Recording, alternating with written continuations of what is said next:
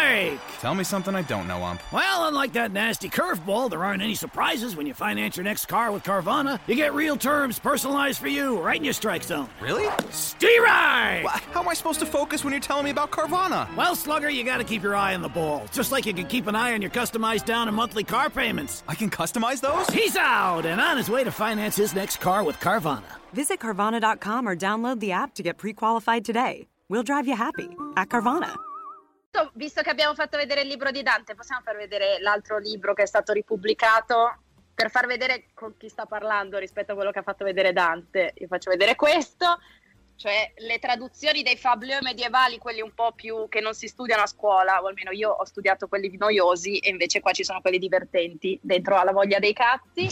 Ehm, io ho una domanda, sempre, sto sempre un po' dentro all'ambito della comicità, diciamo e prendo un tema di cui abbiamo parlato noi ogni tanto, e cioè il tema della satira.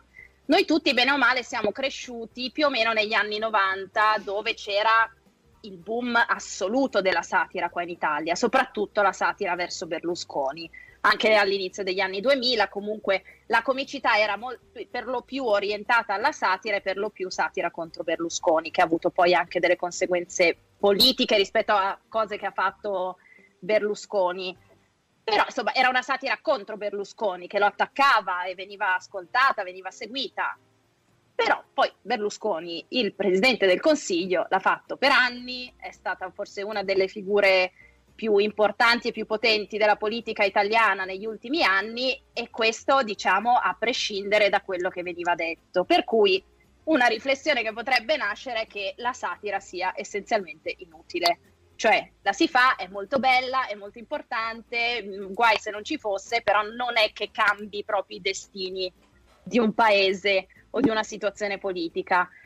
Io mi chiedevo se nella storia è mai capitato che la satira abbia avuto in realtà un ruolo importante in, uh, in cambiamenti politici o cambiamenti sociali o anche se in un certo senso attraverso la satira noi a oggi pensiamo delle cose di determinati personaggi storici che magari non sono vere. Penso al caso di Maria Antonietta della frase se non hanno il pane mangino le brioche, che però a quanto pare, se non sbaglio, lei non ha mai detto, o magari, magari sì, non lo magari so. No, però è più, siamo più nel campo delle fake news che in quello della satira.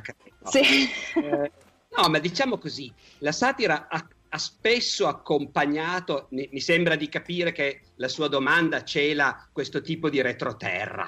Noi non siamo mica dei cialtroni che stanno lì soltanto per far ridere la gente. Noi vorremmo eh, fare esatto, governi. noi vorremmo avere un effetto. Insomma. Vorremmo sapere eh. dalla storia se ci sono casi in cui noi abbiamo fatto cadere i governi.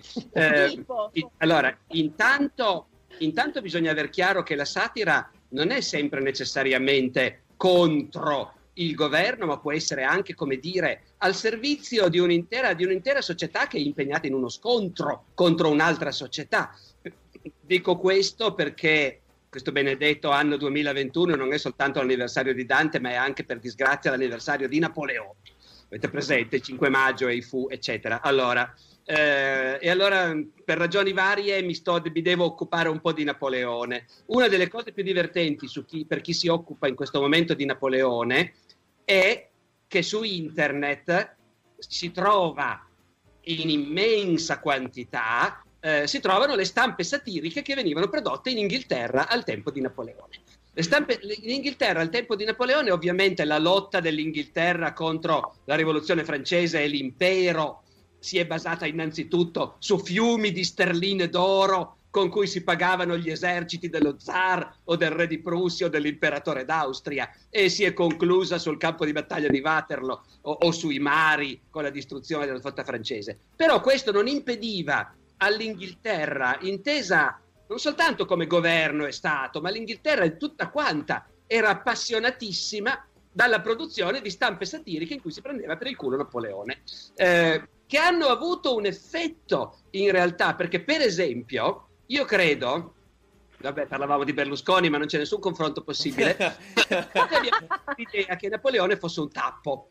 Eh, in realtà Napoleone pare che non fosse un tappo, ma all'epoca chi mai l'aveva visto? Nessuno l'aveva visto. Eh, e tutti invece in Inghilterra, per esempio, avevano visto queste stampe satiriche in cui lui era rappresentato come un nanerottolo, furibondo, incazzosissimo, che voleva conquistare il mondo e gli andava sempre a finire male, naturalmente. No? Ecco. E quindi da lì è nato.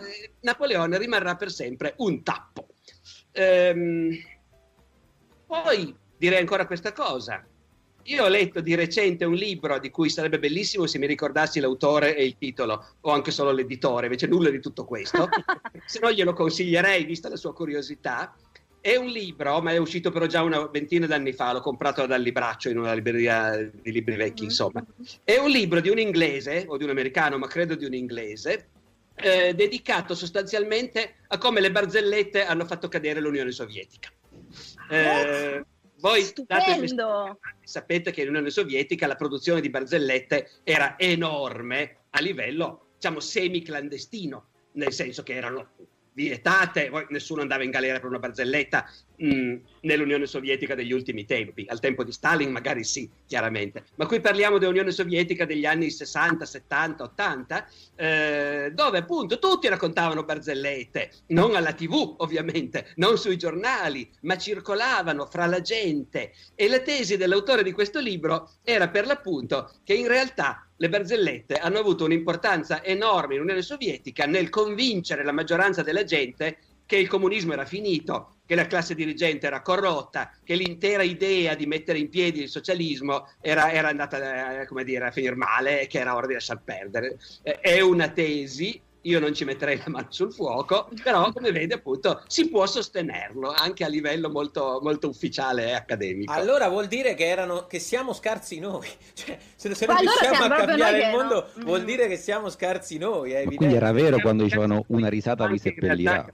In realtà siamo in una società mm, che riesce bene o male a garantirsi un consenso, un largo consenso cioè, guardate anche come reagiscono, come reagiscono, oggi gli italiani alle misure che limitano le, le, la possibilità di movimento, eccetera.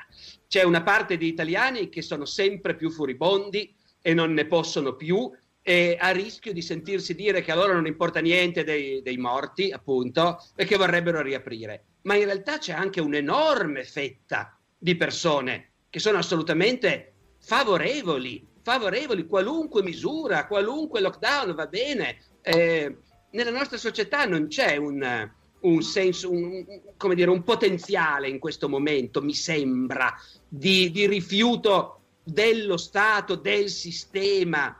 Laggiù in Unione Sovietica si trattava effettivamente di un sistema, come dire, unico al mondo, un esperimento. Era molto facile dire io no, sono contro, non ci credo. Eh, ma da noi sei contro cosa? Puoi essere contro il governo del momento. E lì, lì però appunto tutti ci ridiamo dietro. Eh, il governo Draghi ha già prodotto una quantità di vignette, battute, barzellette eh, straordinaria. La, la, mia è quella del, che riprende il famoso quadro della morte di Marat. Marat è il rivoluzionario francese, no? Sì, sì. È stato appugnalato mentre stava nel bagno, nella tinozza. È un famosissimo quadro dell'epoca. Si vede Marat riverso con un foglio in mano perché stava lavorando. Lui era un giornalista e la didascalia è io dopo aver letto la lista dei ministri del governo okay, let's get this cavity filled. Uh, doctor, I think your tank is leaking laughing gas. Gas? Did you hear you can save on gas at BJ's Wholesale Club? Wait, you can save on gas at BJ's? yeah, members save on everyday low gas prices. you gotta be kidding me. nope, these savings are no joke. BJ's, absurdly simple savings. Shop today. Not a member? Go to bjs.com slash simple savings. Leftovers or the DMV or house cleaning or